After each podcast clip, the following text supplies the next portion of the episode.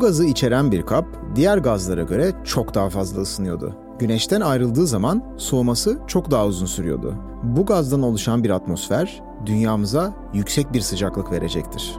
Bu cümleler 1819 yılında Connecticut'ta dünyaya gelen Eunice Newton Foot tarafından 1856 yılında kaleme alındı. Eunice Foot, Amerikalı bir kadın bilim insanıydı. Kendisine ilişkin bu iki özelliği söylememizin temel bir sebebi var. En söylenebilir haliyle bilim alanı bu tarihlerde ne Amerikalılar için ne de kadınlar için çok açık alanlardı. Eunice Foot tarafından yazılan bu cümleler 23 Ağustos 1856'da New York'ta gerçekleşen asıl adı American Association for the Advancement of Science veya Türkçe çevirisiyle Bilimin İlerlemesi için Amerikan Birliği'nin 10. toplantısında okundu. Şu anda sera gazı etkisi olarak bildiğimiz fenomene ilişkin ilk bilimsel makaleydi bu. Ama makalesini ve bilimsel bulgularını kendisi okumadı. Onun yerine Smithsonian Enstitüsü'nün genel sekreteri Joseph Henry bu sunumu kendisi için yaptı. Eunice Food bir kadın olduğu için bu makaleyi kendisinin okumasına izin verilmedi gibi bir çıkarım yapmak veya bir kadın olduğu için bulgusunun önemsenmediğini söylemek çok kolay olurdu. Ama bu konuda derinlemesine araştırmalar yapan kişilerin söylediğine göre bu şekilde basit bir çıkarım yapmak çok da kolay değil. Aynı zamanda bu tarz basit çıkarımlarla bir problemin kökenine kesinlikle inemiyoruz. Yıllarını bu konuya veren araştırmacıların söylediğine göre makalesinin neden kendisinin okumadığını tam olarak kimse bilmiyor ve bilemeyecek. Belki cinsiyet ayrımı sebebiyle veya o dönemde genel uygulamaların olduğu üzere bu sunumları daha tanınmış bilim insanlarının yapması sebebiyle. Ama hem kadın olmasının hem de Amerikalı olmasının Eunice Foot'un çok tanınmış bir bilim insanı olmasının önünde engel olduğunu kesinlikle biliyoruz. Şu anda garip gelebilir ama o tarihlerde bilim dünyasını Avrupa domine ettiği için Amerikalı olmak çok ama çok büyük bir dezavantajdı. Bu arada Eunice Foot'un aynı zamanda bir kadın hakları aktivisti olduğunu hatırlamamız lazım kadınlar için sosyal ve hukuki haklar talep ediyordu. Özellikle de seçme ve seçilme hakkı. Burada da dönemin önde gelen kadın hakları aktivisti ve oy hakkı savunucularından biri olan yakın arkadaşı Elizabeth Cady Stanton'ın büyük bir etkisi vardı. Elizabeth Cady Stanton'la birlikte 1848 yılında Seneca Falls Sözleşmesi'ni hazırlayan ekiplerinde. Bu sözleşme ilk kadın hakları sözleşmesi olarak da biliniyor. Bu sözleşmede kadın ve erkeğin eşit olduğunun altı net bir şekilde çiziliyor kadınların toplumsal, dini ve özlük haklarının önemi vurgulanıyordu. Eunice Foot'un hikayesine toplumsal cinsiyet eşitliği tarafından bakınca çok basit çıkarımlar yapmak aslında oldukça kolay. Ama kendi makalesine okumasına izin bile verilmedi gibi basit çıkarımlar aslında toplumsal cinsiyet eşitliğinin hala devam eden yıkıcı ve daha az su üstünde olan etkilerini görmememize sebep oluyor. Mesela bu sunumu yapan Henry'nin Foot'un bulgusu hakkında üstten bakan, küçümseyen yorumları veya Tyndall'ın kadınların erkekler kadar iyi bilim insanı olamayacağı konusundaki yorumları veya bir kadın olarak Eunice Foot'un yüksek eğitime erişimi ve bilim konusunda kariyer yapmasının önündeki birçok engel. Bugün geçmişe baktığımızda bazı alanlarda yol kat edilse de belki hukuk düzleminde değil ama toplumsal düzlemde ayrımcılık hala devam ediyor. Tıpkı Yunus'un belki de bilmeden bir mücadele başlattığı iklim değişikliğinde olduğu gibi. Foot 1888 yılında hayatını kaybetti. Neredeyse 100 yılı aşkın bir süre boyunca karbondioksit gazının atmosfer üzerindeki etkilerinin keşfi hakkındaki kredi, Foot'tan yaklaşık 5 yıl sonra deneyin sonuçlarını yayınlanan John Tyndall'a atfedildi. Foot'un buluşu 2000'li yıllara kadar tarihin tozlu sayfalarına ve dipnotlarına gömüldü.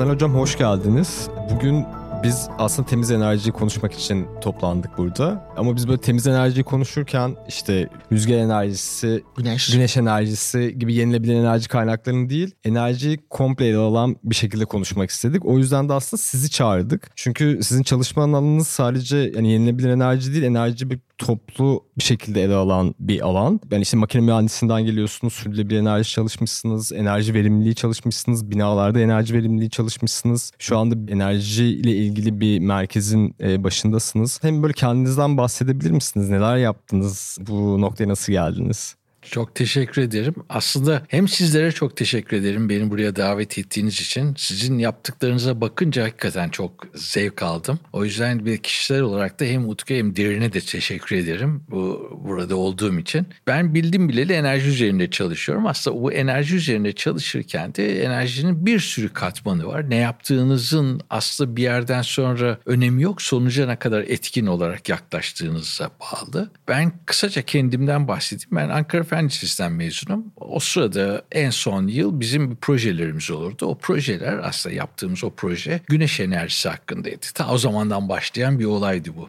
Sonra ben ODTÜ'ye girdim. ODTÜ makineye girdim başka bir seçenek istemiyordum. Tıba da girebilirdim o sırada kazandıydım. Onu istemedim ona girmeyi. Amaç gerçekten yaratıcı bir şekilde hem teknolojiyi hem yapılabilecek toplumsal ilişkileri bir araya getirebilme işiydi. Ama böyle yerleri yaparken yani bunu dinleyenlere de söylemek isterim. Bir yerden sonra sizin güçlü bir sayısal yanınızın da olması lazım.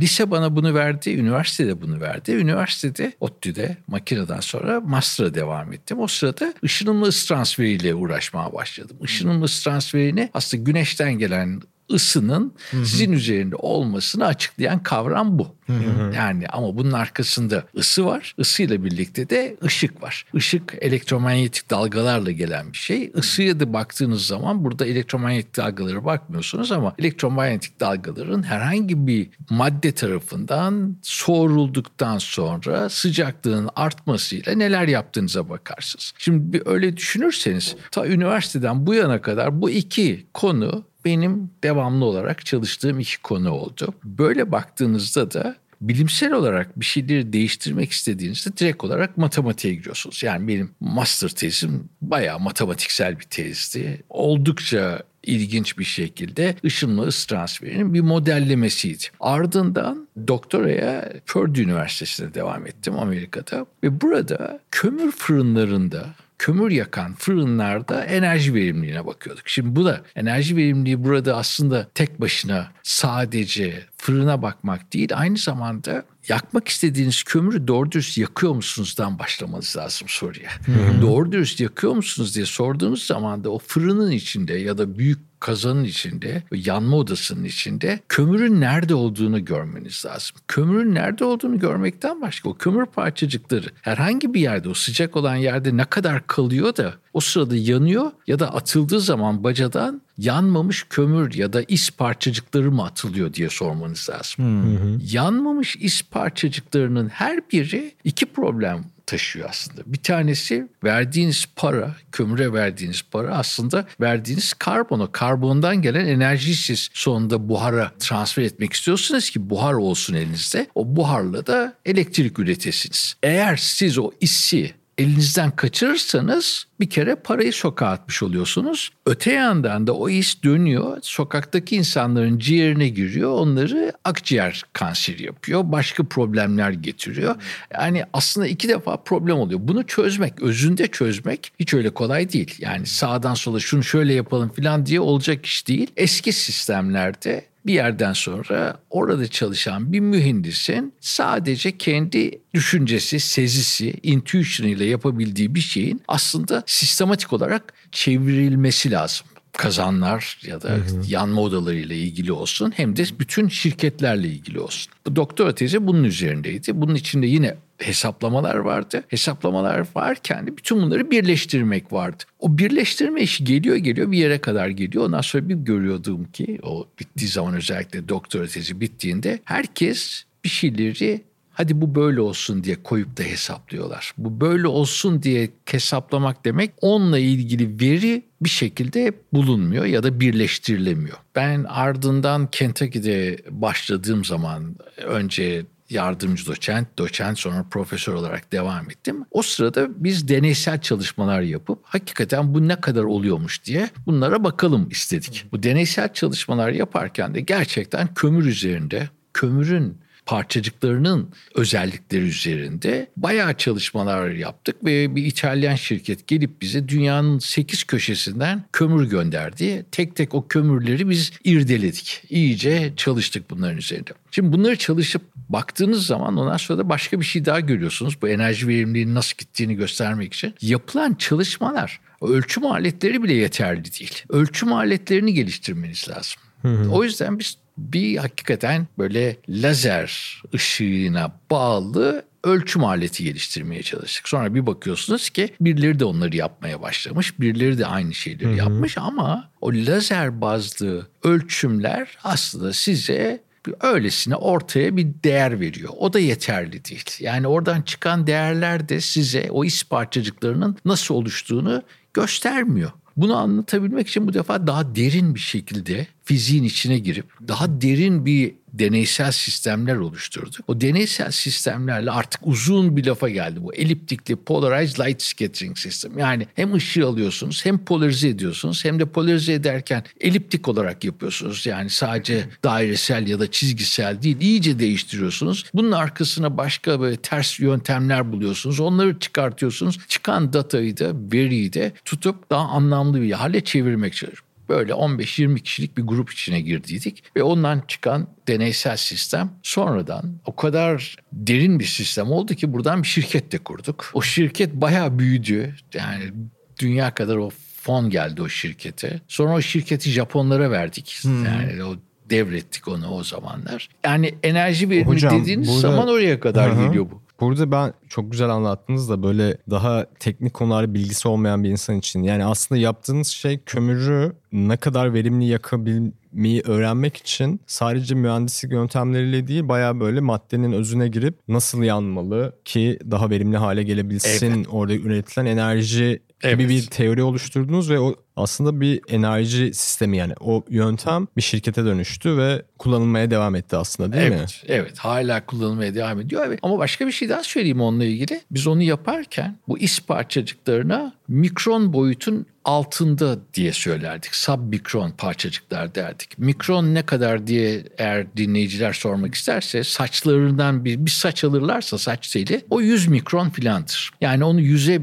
bölerseniz Hı-hı. saçınızı orada bir mikrondur. Bu is parçacıkları onun bir yüz defa daha küçüğü oluyor. Hı. Ve bunlar sonra bir araya geliyorlar bir şeyler yapıyor. Ama biz buna mikron altı diyorduk. Tam o sırada bunları yaparken işte nano teknoloji çağı başladı. Hı. Amerika'da bununla ilgili büyük bir çaba gösterildi. O nanoteknoloji çağı sırasında biz yaptıklarımızın hepsinin tam da senin söylediğin gibi Utku onların aslında temel olarak ta nano boyuta kadar gittiğini de gördük. Daha önce hı hı. biz bile ona nano demiyorduk ama yaptıklarımızın hepsi nano boyutta yaptığımız işler. Olduğu için de ardından gelen projeler nano boyutta yapılan çalışmalar oldu maddenin temeline girme işi de burası aslında. Tam maddenin temeline girdiğimiz zaman enerji verimliliği dediğimiz zaman yani sadece lambaları kapat da enerjiyi kurtar olayının ötesinde Tabii. orada gidip de o küçük 10 nanometre 20 nanometrelik is parçacıklarının birbirine nasıl yapıştığını ve sonra siz yakmak istediğinizde onları nasıl birbirinden ayırıp da yakmak istediğinizi anlayabilmeniz için o ölçümleri yapmanız lazım. O geliştirdiğimiz teknolojik ölçüm sistemi yani yüksek teknolojik ölçüm sistemi bunlar için kullanılandı. Şimdi o is parçacıklarını nerede görürsünüz siz? Ben dinleyiciler için söyleyeyim. Ne zaman bir vapur görseler böyle kocaman bir siyah duman çıkar hmm. ya. İşte o duman yanmamış is parçacıklarıyla doludur. Yanmamış is parçacıkları onun yanında olmak istemezsiniz ve aynı zamanda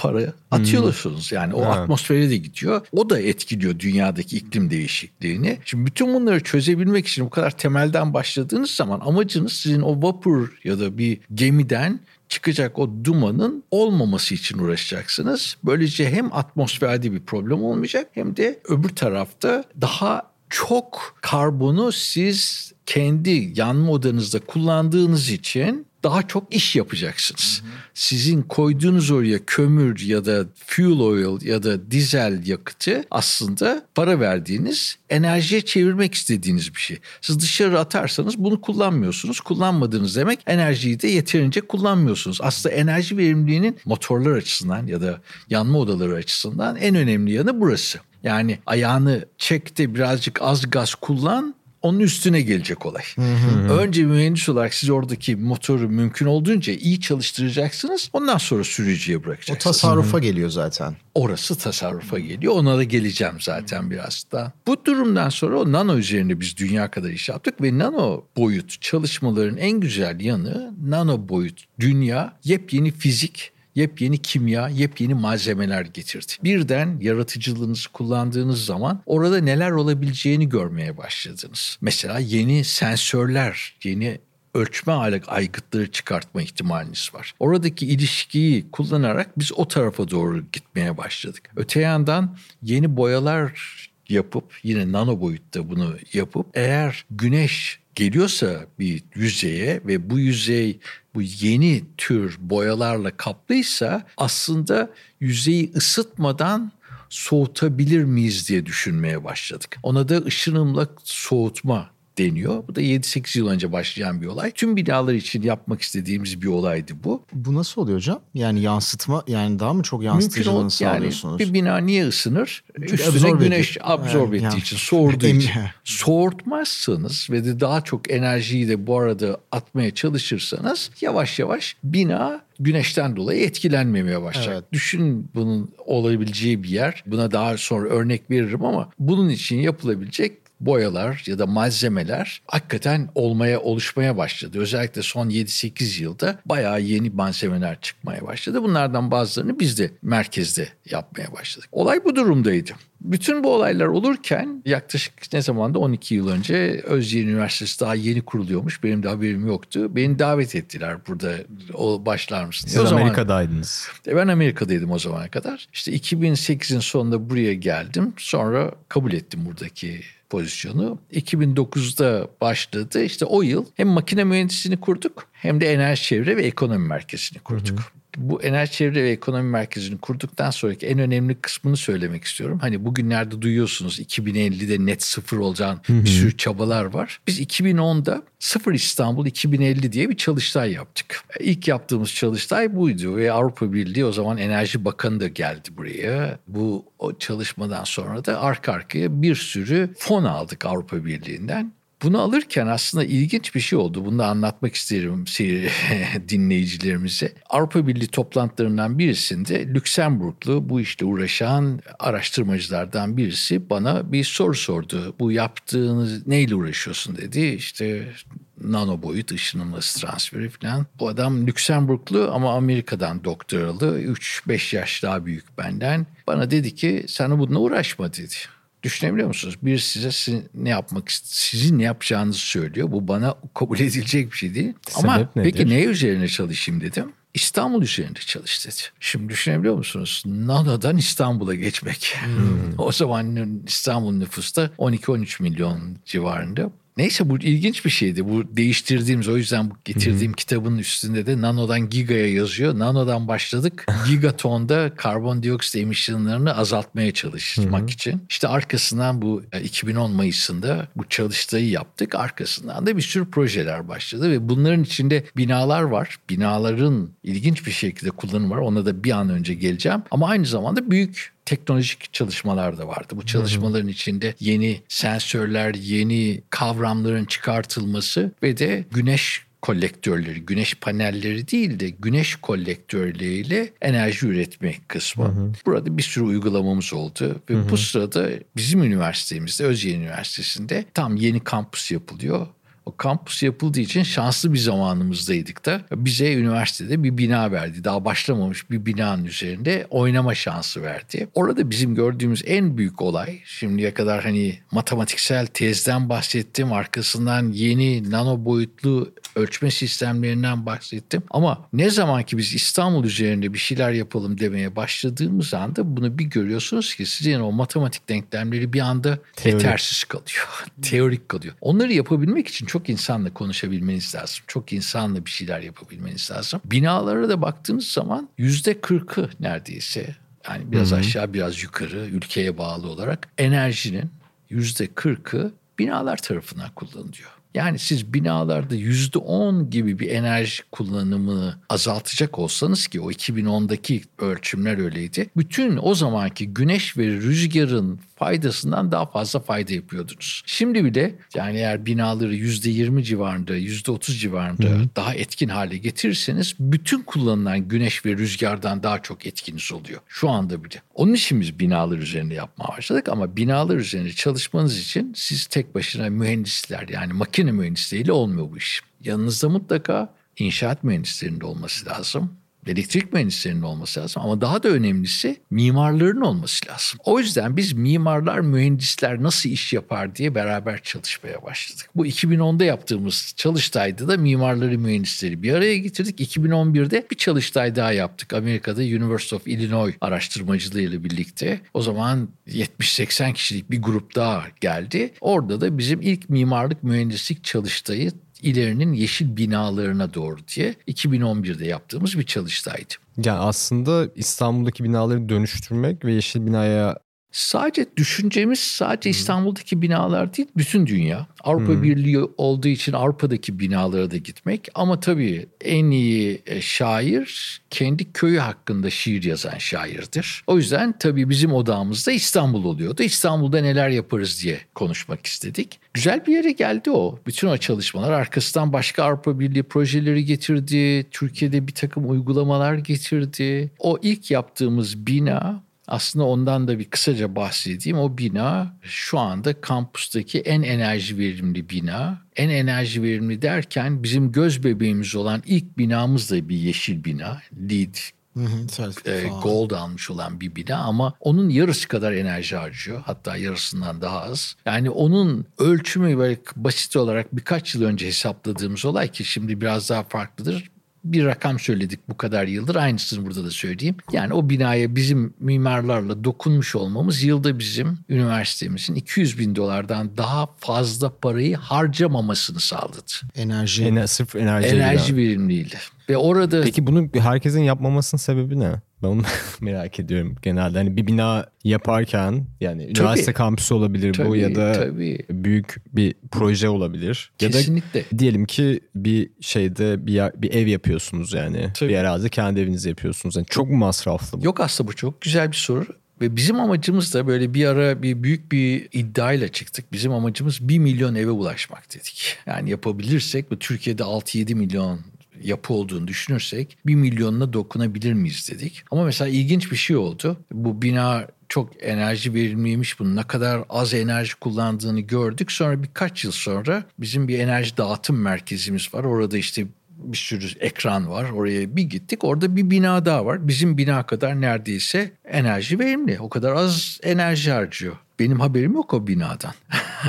Onu sorduk, onunla uğraştık. Çok ilginç olarak hemen bizim yaptığımız binadan sonra üniversite hukuk binasını yaptı. Hukuk binasına biz merkez olarak hiç müdahil olmamıştık. Ama bizim binayı yapan mimarlar, mühendisler o bilgiyi oraya da aktarmış. oraya da aktarmışlar ve bu üniversitenin ikinci en iyi binası olmuş. Mesela bu yapılabilir mi diye sordunuz ya. Aynen onun yapıldığını gördük zaten.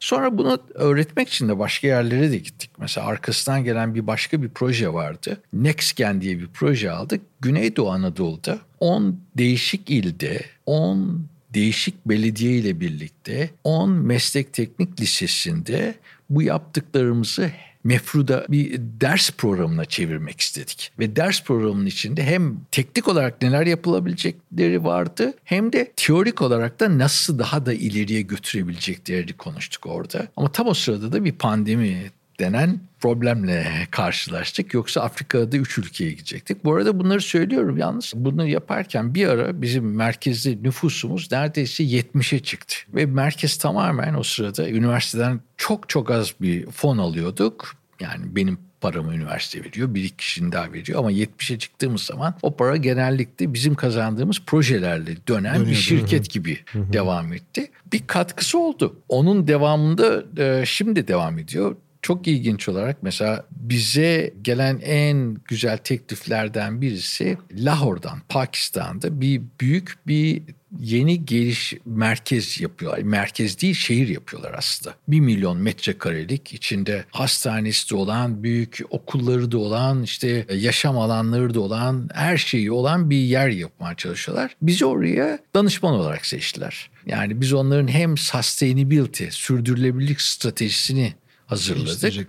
Ve hem de bütün bunun içinde enerji verimli binalar yapılması için yaşam döngüsünü böyle atıkları, diğer kavramları da bir arada düşünebilecek bir çalışma içindeyiz. Bu hala devam eden bir çalışma. Daha yeni bir proje daha aldık. Daha başlamadı. Birkaç ay sonra başlayacak. Bunda da yenilenebilir enerjiyi daha etkin bir şekilde bizim yurt binalarından birisine entegre edeceğiz. Bu arada bizim daha önce aldığımız, yani toplam aldığımız 21 tane proje var. Bunlar bu projelerle birlikte giden bir olay bunlar. Ve işte çalıştırdığımız bütün bilim insanları da, mimarlar, mühendisler de bunların içinde. Ben isim saymaya başlasam bunların bir sürüsü de. evet, evet. E, ama hepsine ben teşekkür ederim burada. Kendilerini biliyorlar, dinliyorlarsa. Hep Hepsine teşekkür etmek isterim. Hocam burada bir adım geriye atarsak aslında enerji verimliliği derken enerji verimliliğini sağlayabileceğimiz bizim konuşmamızda anladığımız birçok nokta var. Enerji üretirken daha verimli olabiliyorsunuz. İşte bunu mesela güneş panellerinde son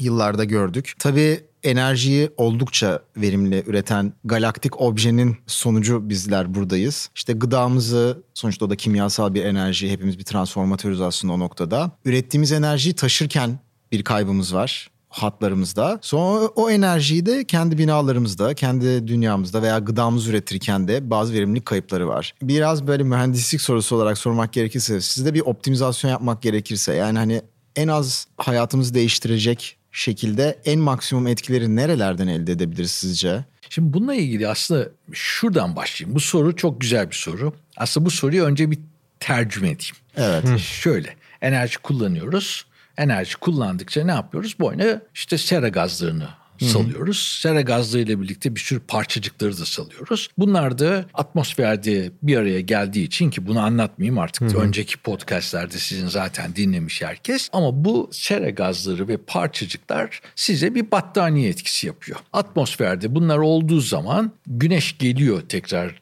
dünyanın üstüne. Ama dünyadan yansıyan güneş buradan dışarı çıkmıyor. Sera gazlarının problemi budur. Bunun da nedeni yani buna bakarsanız aslında kimyadır. Kimyanın içindeki o detayı anlatmayalım ama bu tamamen spektroskopi denen bir kavramın devamıdır. Ama o battaniye oluşuyor. Battaniye oluştukça da burada kalıyor. Şimdi o zaman 2-3 olay yapmanız lazım. Bir tanesi niye bu battaniye oluyor? Bir tanesi nüfus çok arttığı için. Her doğan daha önceki daha çok fazla insan doğduğu için onların da hakkı var dünyada belli kaynakları kullanmaya. Onlar kullandıkça çıkan sera gazları da şehirlerden ya da yapılan yeni teknolojilerden dolayı havaya atılan parçacıklarda hepsi birden bir araya gelip o battaniyeyi kalınlaştırıyor. O zaman sizin yapacağınız olay şu en basiti. O battaniyeyi ben kalınlaştırmayayım diyeceksiniz. Onu kalınlaştırmayayım dediğiniz anda siz aslında iklim değişikliğine karşı hmm. savaş açmış oluyorsunuz. Çok güzel. O zaman bunu kalınlaştıran her şeyle oynamamız lazım. Kalınlaştıran ne? Sizin kullandığınız her türlü malzeme, gereksiz kullandığınız malzeme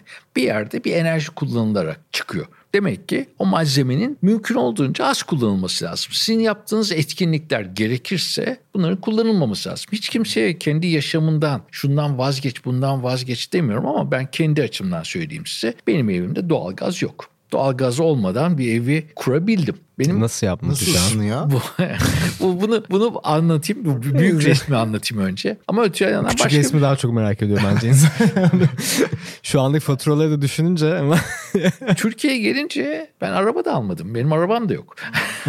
yani ben bütün otobüsle dolmuşta da dolaşıyorum. Gerekirse bir araba gelip alıp götürüyor falan falan. Boş yere poşet de kullanmıyorum. Tabii. Yani bunlar da geliyor. Bunların her birisi aslında sizin o battaniyeyi o sera gazı battaniyesini kalınlaştırmaya karşı yaptığınız olaylar. Şimdi demek ki buradan aşağı gelirsek birkaç şey daha olması lazım. Bir, mesela en basitini siz söylediniz. Yenilenebilir enerji harika. Yenilenebilir enerji güneş ya da rüzgarın çok fazla kullanılması çok daha iyi olacaktır dünya için. Ama neye karşı? Fosil yakıtlara karşı. Fosil yakıtların 2050 geldiği zaman bile bütün dünyada kullanılma oranının %70-80'lerde olacağı öngörülüyor.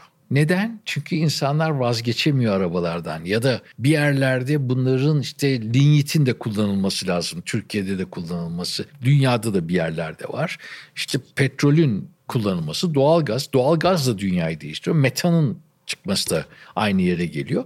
Şimdi bütün bunlara baktığınız zaman bütün onların ötesinde de yapılacak bir şeyler var. Ona da enerji dönüşümü diyebiliriz. Enerji dönüşümünde de mümkün olduğunca siz alternatif kavramlar geliştirmelisiniz. Yani alternatif kavramlar geliştirirken de siz hakikaten neyi değiştirirseniz çok miktarda insan onları adapte edebilir. Ondan sonra da devam eder. Ben size temin hani merak ettiğiniz o doğalgaz için sizin daha çok merak edeceğiniz bir şeyden bahsedeyim. Kendinizi Antalya'da düşünün ya da İzmir'de Alsancak'ta düşünün ya da burada Bostancı'da düşünün ve kendinizi bir yaz günü oradaki yüksek binalarda oturduğunuzu düşünün. Gördüğünüz ne var? Güneş.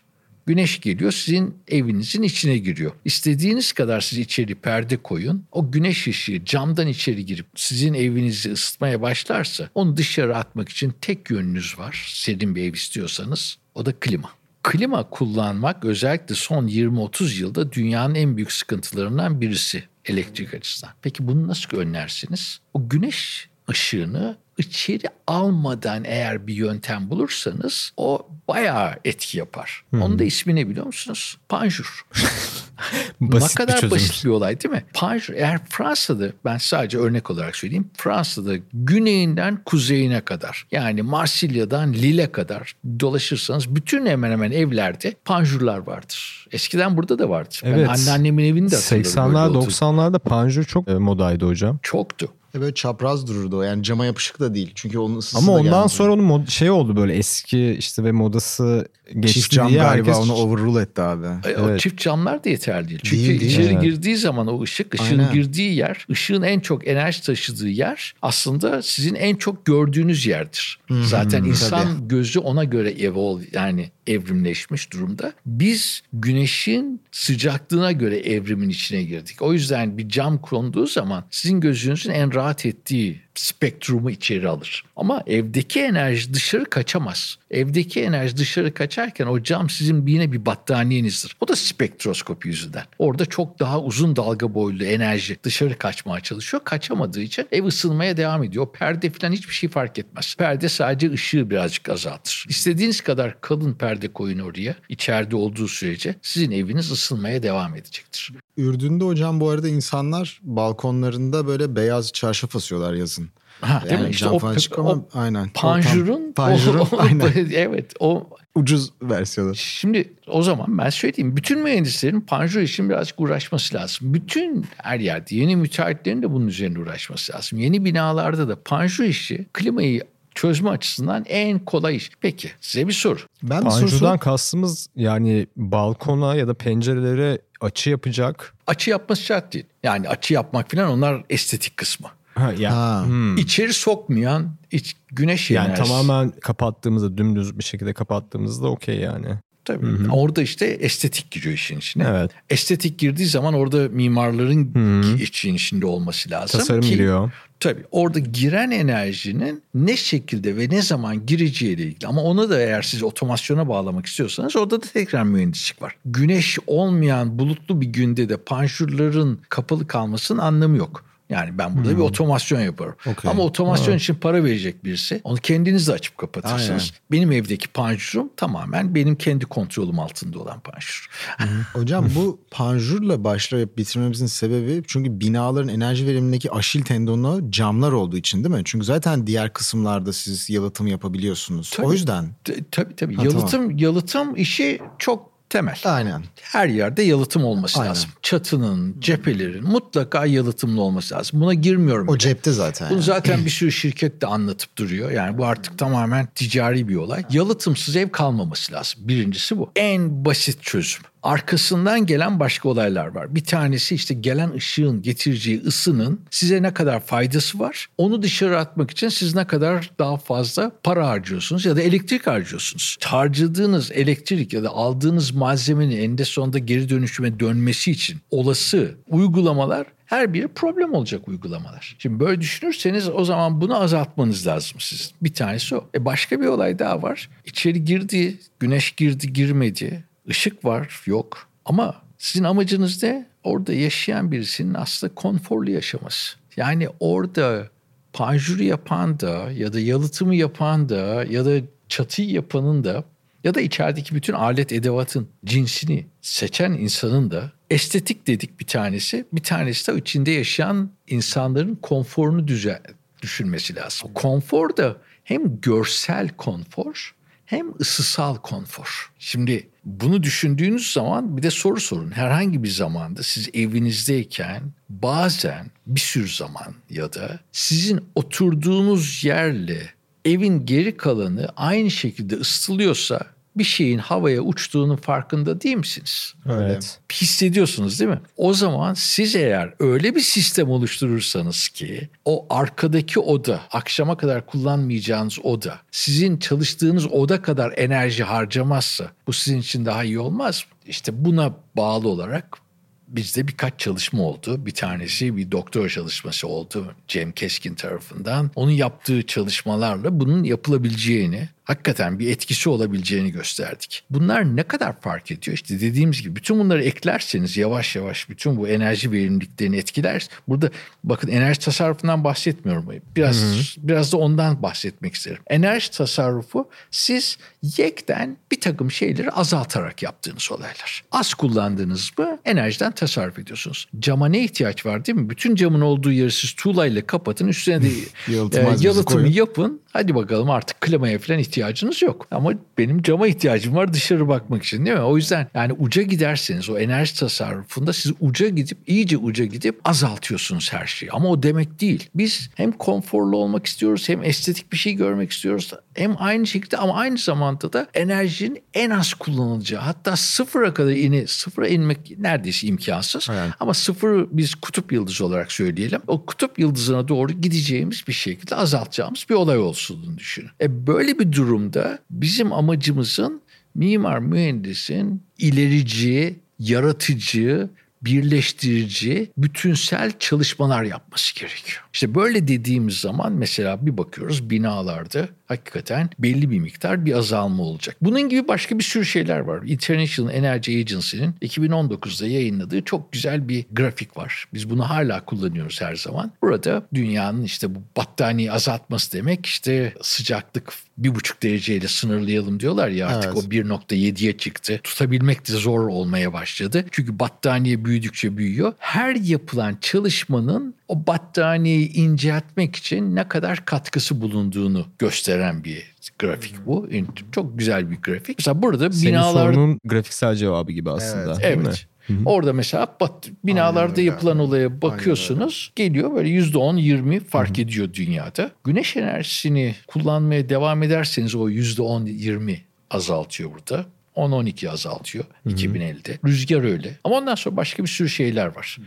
Bunlardan bir tanesi de davranışsal enerji. Yani hiç beklemezsiniz ama insanların kendilerinin alışıp da yapmaya başladıkları o davranış değişikliklerinin önemi var. İşte mesela burada oturuyorsunuz içerideki odayı eğer müsaade ederseniz onun üzerine çalışan mimar mühendis otomasyonla onu azaltmaya başlayabiliyorlarsa ve sizin nerede olduğunuzu tahmin eden bir sistem içinde oraya gideceğiniz saatte yatma saatinden önce belki yatak odasını birazcık daha ısıtıyorsa ya da yemek odasında sizin yemek yiyeceğiniz zaman ısıtıcı ya da ışık açılıyorsa bu size çok ilginç bir düzen getirecektir. Bunun olması mümkün mü? Bir yerden sonra mümkün olduğunca ucuz malzemelerin olması öbür taraftan da yapay zekanın makine evet, öğreniminin evet. olmasıyla olacak ki bunun artık tam ucunda olduğumuzu herkes biliyor. Siz de biliyorsunuz. Dinleyicilerimiz de biliyordur. Yani bu ucumuzda bizim. Demek ki bütünsel çalıştığımız zaman bütün bu kavramları beraber düşündüğümüz zaman bu verimlilik işi çok etkin olarak çıkacak ve bu kesinlikle tasarruf değil. Yani tasarruf bir yerden sonra termodinamiğin birinci kanunudur. Verimlilik ikinci kanunu da içerir. Yani kullanmadığınız, kullanmayacağınız ya da ihtiyacınız olmayan şeyleri mümkün olunca kullanmayın kavramına gitmemiz lazım. O zaman da var, insan kaynağı da var, malzeme de var, düşünce de var. Verimli o şekilde götürdüğümüz zaman bir sürü neden olacak. Binalara ilişkin bir şey söyleyebilir miyim? Yani siz hocam bu analizleri ve modelleri yaparken optimum yaşam sıcaklığı e, yazın ve kış için ne öngörüyorsunuz? Çünkü ben 5 yıldır yatak odamda hiç kalorifer çalışmadı. 17 dereceye falan da düşüyor bu arada kışın. Ki okey yani uyuduğum yer zaten soğuk olması lazım. Kışın hakikaten 19 derecelerde 20 derecelerde tutmaya çalışıyorum. Yazında 23 derecenin üstüne çıkmaması güzel olur yani uyurken diye düşünüyorum. Ama insanlar yaz kış evin içinin aynı sıcaklıkta olması gerektiğini ve aynı kıyafetle gezmesi gerektiğini düşünüyor gibi bir hissim de var. Bu bana biraz garip geliyor. İşte bu davranışsal değişiklik. Yani Aynen o yüzden. Davranışsal yani niye onlar öyle düşünüyorlar diye soralım. Çok ilginç değil mi? Niye evet. düşünüyorlar? Onların öyle düşünmemesi için sizin gibi NGO'ların çalışması lazım. Evet. Bakın evet. tam olarak yani sizin akademisyenlerle ya da enerji sahiyle evet. beraber hmm. yapacağınız çalışmalarda soracağınız sorulardan bir tanesi niçin böyle diye. Hı hı. Neden olduğunu görüyoruz bir yerden sonra tamam işte tam dediğiniz gibi 19-23 derece tamam ona göre de ondan sonra mühendisler geliyor hı hı. ondaki klimayı ya da ısıtıcıyı ayarlıyorlar. Hı hı. Ama önce sorun bakalım onlar niye öyle istiyorlar? Amerika'da tersi vardır aslında. Amerika'da yazın millet neredeyse kazakla oturur evlerde. Evet. İçine giremezsiniz evin o kadar soğuktur. Evet. Klima öylesine. Ama işte bu da toplumsal ve davranışsal bir mesele o da zaten. Orada tartışmaya başladı şu anda. Evet, evet ben Almanya'da mesela. Ben her gittiğimde zatü olup geri dönüyorum yani şey evet. Şey tersi de vardır yazın sıcak, kışın da neredeyse mayolle dolaşırlar. Evet. O kadar da ısıtırlar. Yani evet. Amerika'nın harcadığı enerji bakın soracağınız bir başka soru da şu. Kültürler arasında niye bu kadar büyük bir fark var? Ve yani diyelim küçük bir ülke seçelim. Mesela Romanya diyelim. Amerika'da da bir tane eyalet seçelim. Texas. İkisinin de diyelim ki nüfusları aynı. İşte 5-6 milyon. Texas. Bunların dünyadaki o battaniyenin kalınlaşmasına katkıları ne? Farkı ne? Tamamen davranışsal bir şey. İşte orada bir şeyleri değiştirmek için uğraşmak da mümkün. Çünkü Amerika'da teknoloji var ona rağmen bu olmuyor değil mi? Romanya diyelim ya da başka bir yere gidelim. Özbekistan diyelim. Orada da başka bir şekilde yapılıyor. Ona rağmen çalışmıyor. Aslında dünyada bunları değiştirebilmek için bizim başka bir kavram oluşturmamız lazım. Benimle çalışan çok değerli bir yeni doktor öğrencisi var. Canan Özsoy. Bir zaman sonra gelip böyle başladı.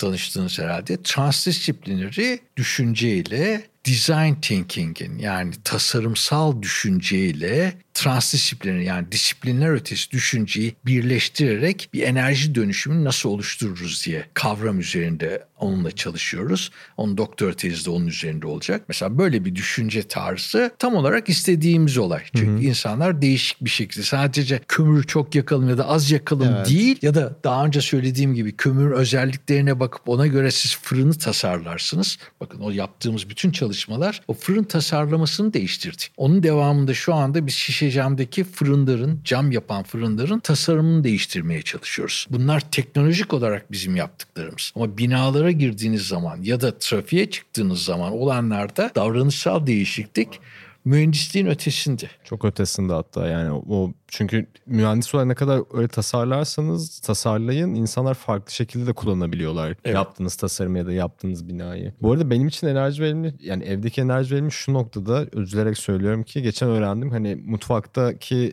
peteği kısın dediler. Çok doğruymuş yani kıstım yani kapattım tamamen ve hiçbir şekilde ihtiyacım yok. Çünkü yemek yaparkenki ısıyla zaten ve şeyle bir şey düşünüyorduk hani mutfak niye bu kadar sıcak? Abi sana hem... acil pancur, pancur lazım. Pardon. Pancur lazım bana. lazım. bana lazım. Ama buna bir cevap vereyim Utku. Peteği kapattım diyorsun. Aslında Hı-hı. ne yaparsan yap mutfakta bir petek var aslında. Petek var. ne biliyor musunuz? Sizin o yok ondan bahsetmiyorum. Ona tekrar geleceğim. Sizin buzdolabının arkasına bakın buzdolabının arkasında borular vardır böyle. Hı hı. Aynı sizin hı hı. peteğe benzeyen. Hı hı. Buzdolabı nasıl çalışır biliyor musunuz? İçerideki ısıyı alır dışarı atar. İçerisi bu yüzden soğuk kalır. Onun hı hı. içinde de bir böyle sihirbazlık vardır. Buzdolabı belki en hı. böyle yaratıcı fikirlerden birisidir gelmiş geçmiş. Çünkü orada soğuktan sıcağa doğru ısı atıyorsunuz. Bakın buzdolabının içi sizin odanızdan daha soğuktur. Ve buzdolabının yaptığı o soğuk alandan dışarıya ısı atmaktır. O yüzden siz kışın, yazın buzdolabının arkasındaki petekle ısınıyorsunuz. Hı-hı. Bir kere birincisi o. O buzdolabı da başka bir zaman anlatırız tamamen teknolojik evet. olarak. Ama petek açısından işte benim evimde petek yok.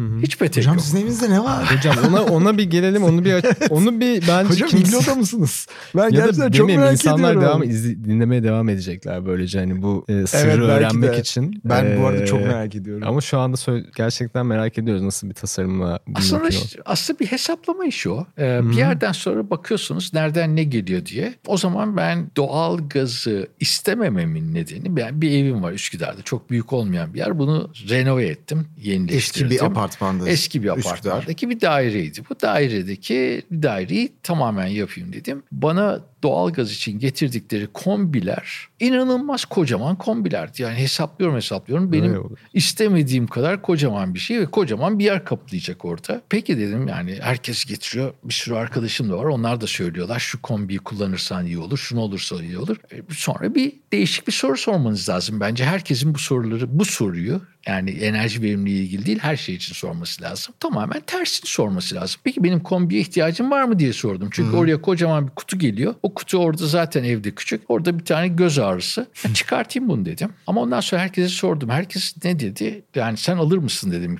içinde doğal gaz olmayan bir evi. Herkes eşinden dolayı yani bu gender olayı. Sorduklarımın çoğu çünkü erkekti. Eşlerinin, kadınların doğalgazı olmayan eve girmeyeceğini söylediler. Şimdi çok ilginç bir şey. Ben o yüzden acaba ne yapsam diye düşündüm. O sırada ben tek başıma olduğum için problem de yoktu. Yani hmm. bunu tamamen ısı pompasıyla yaptım. Isı pompası da ya da klima ya da inverter klima aslında sizin buzdolabının tersi. Buzdolabının aynısı bir yerden sonra o da bir yeri soğutmak istiyorsa mesela klima sizin evinizi soğuk tutmak istiyorsa dışarısı sıcakken sizin buzdolabınız gibi çalışıyor. Sizin arkanız buzdolabının arkasındaki petekler bu defa klimanın dışarı olan kısmında sizin ev soğuyor. Ama bunu yazın böyle çalışıyor. Kışın da dışarı soğukken bu defa tersini çevirdiğinizi düşünün. Evet. Siz içeriye bu defa o inverter klimayla ısı basıyorsunuz. O yüzden ısı basmak da demek bunun ismi ısı pompası demek yani. Böylece hem klima hem ısı pompası olarak kullanıyorsunuz. Ben o zaman bunlardan ben iki tane alırsam ben bu evi ısıtırmayayım dedim. Hakikaten olmaya başladı bu. Çok ilginç olarak ve çalıştı. Ama büyük evlerde bu olmaz. Büyük evlerde bunu konforu böylesine çalıştıramayız. Yani Hı-hı. zamanı gelecek. Bunu mümkün olduğunca minimize etmeniz lazım ama sıfıra indirmeniz mümkün Hı-hı. olmayacaktır doğalgaz işini. Doğalgaz yerine elektrik kullanmak ise çok çok büyük bir hata. Bazen ben hepimiz... onu diyecektim. Sizin o yaptığınız sistemdeki elektrik Aynen. harcaması... O, o ısı pompasındaki elektrik o rezistans ısıcı, ısıtıcılara göre 4-5 misli daha fazla. Yani mesela rezistans ısıtıcılar elektriği alıyorlar. Elektriğin neredeyse %100'ünü ısı olarak size veriyorlar. Aha. Isı pompasında rezistans heating diyelim ki 100 birimi kullandı, 100 birim enerji verdi sizin evinize. Isı pompası 100 birim enerji kullanırsa sizin evinize 400 birim ısı basıyor. Bu da işte yine bir gün daha değişik bir şekilde konuşalım. Sırf buzdolapları, klimalar ve ısı pompalarını konuşalım. Onların faydası katmanla gidiyor. Bu da termodinamiğin birinci kanunu ve ikinci kanunun sihirbazlığı. O yüzden oradaki yani sakın karıştırmasın Hı-hı. dinleyicilerimiz de o rezistans ısıtıcılığı ısıtma sistemlerini mümkün olduğunca kullanmamaları lazım. Mümkün olduğunca ya ısı pompası ya da bir şekilde doğal gazla o radyatörleri kullanmaları daha iyi. Isı pompasını böyle gidip alabiliyor muyuz? Alabiliyor musunuz hocam? Yani satılan bir şey. Nasıl bir şey alabiliyor muyuz? Isı, pompası. pompası. O, tabii tabii onlar işte ısı pompası dediğimiz yani şu anda benim evimde olan ısı pompası dediğimiz şey iki tane inverter klima. Ha tamam okey tamam tamam. O inverter klima onlar yani aynı zamanda daha büyüklerini de alabilirsiniz. Bunların bir sürü cinsleri de var. Okay. Tabii bunlar hani taşımayla olacak işler değil çünkü dışarı olan bir şey olması lazım bunun. E, hocam az önce çok güzel bir şey söylediniz. Buzdolabını düşününce sihirden farksız. Zaten şöyle meşhur bir söz var. Hani iyi bir bilimi sihirden ayırt etmek bazen zor olur diye. Biz de bu podcast'in başında da güneş, e, rüzgar enerjisinin işte mucidi Charles Grosh'un hikayesini anlatmıştık aslında. O yüzden hani biraz böyle bugün enerji verimliliği konuştuk ama bir yandan da hani tasarımın önemi, işte bilimin önemi, oradaki sihirbazlığın öneminden de bahsettik. Ya belki hani böyle bitirirken şeyi de sormak istiyorum. Hani o sihirbazlık ne kadar önemli orada yapılan yani bilimde ve tasarımda Ama bir yandan da bunun önündeki engeller ne? Yani anlatırken konuşurken çok iyi. Yani ısıtması olmayan evler, güzel tasarımlar, konsept tasarımlar da görebiliyoruz internete baktığımızda. Ama orada yani çok milyonları içeren bir sistemden bahsediyoruz yani de, bir anda değişmiyor hiçbir şey. Belki hani orada bir çözüm önerisi ve hani nasıl bunu yapacağız, bu dönüşümü nasıl yapacağız diye sorarak bitirelim. Aslında bu çok güzel bir soru. Yani ben o yüzden bunu da itiraf edeyim. Bizim merkezimiz Enerji Çevre ve Ekonomi Merkezi EÇEM bence bunu becerdi. Ve bunun ben olabileceğini başlangıçta tahmin etmiyordum. Bu tarafa doğru yavaş yavaş evrildik. Bunun için de bizim merkezimizin içinde bu arada hakikaten o başta söylediğim temel çalışmalar var ya ışınımlı transferi ya da nano ile yaptığımız o çalışmalar da var. O çalışmalar hala devam ediyor. Onlarla ilgili bir sürü işimiz devam ediyor. Ama ondan sonra biz yavaş yavaş şuraya geldik. Bu büyük tam senin sorduğun soruya bu soruların cevabı ancak takım çalışmasıyla bütünsel olarak gelir. Yani bir insanın öğrendikleri buna yetmiyor. Bu beraber yapılabilecek bir şey. Dediğim hani Lahore'da yapmak istediğimiz çalışma, ona da e, Lahore Times Square projesi deniyor. Burada yaptığımız proje için şu anda 7-8 kişi çalışıyor. Şu anda merkezde. Yani bunun içinde doktoralı makine mühendisi var, Cem var, işte life cycle analiz çalışan arkadaşlar var, mimarlar var. Hem mimar olup hem mühendislik üzerine çalışmış olanlar var, mühendis olup mimarlık Hı-hı. üzerine çalışmış olanlar var. Bunları birleştirip yapma işi Yeni bir şey değil ama unutulmuş bir kavram. Bunun hmm. arkasında eğer giderseniz bunu kim yapmış diye bunu dinleyicilerimize de söylemek isterim. Çünkü birçok konuşmada bahsettim. Benim hayran olduğum adamın ismi Vitruvius. Bu Vitruvius 2000 yıl önce yaşamış bir adam. Roma'nın mimarı diye bilinen bir adam. Orada bütün baktığı olaylarda renkten işte suyun akışına, suyun akışından havanın nasıl olacağına, boyaların kalitesine kadar her bir şeyi düşünerek binaları yapmış. O yüzden de o zamanlar bir sürü şey çok uzun uzun süre yaşayabilmiş o Roma hmm. İmparatorluğu sırasında. Bütüncül bakış yani. Bütüncül bakış. Yani hmm. o yüzden ben bunu bütüncül bakış dediğim zaman bu ben hani şapkadan çıkarttım diye düşünmeyin.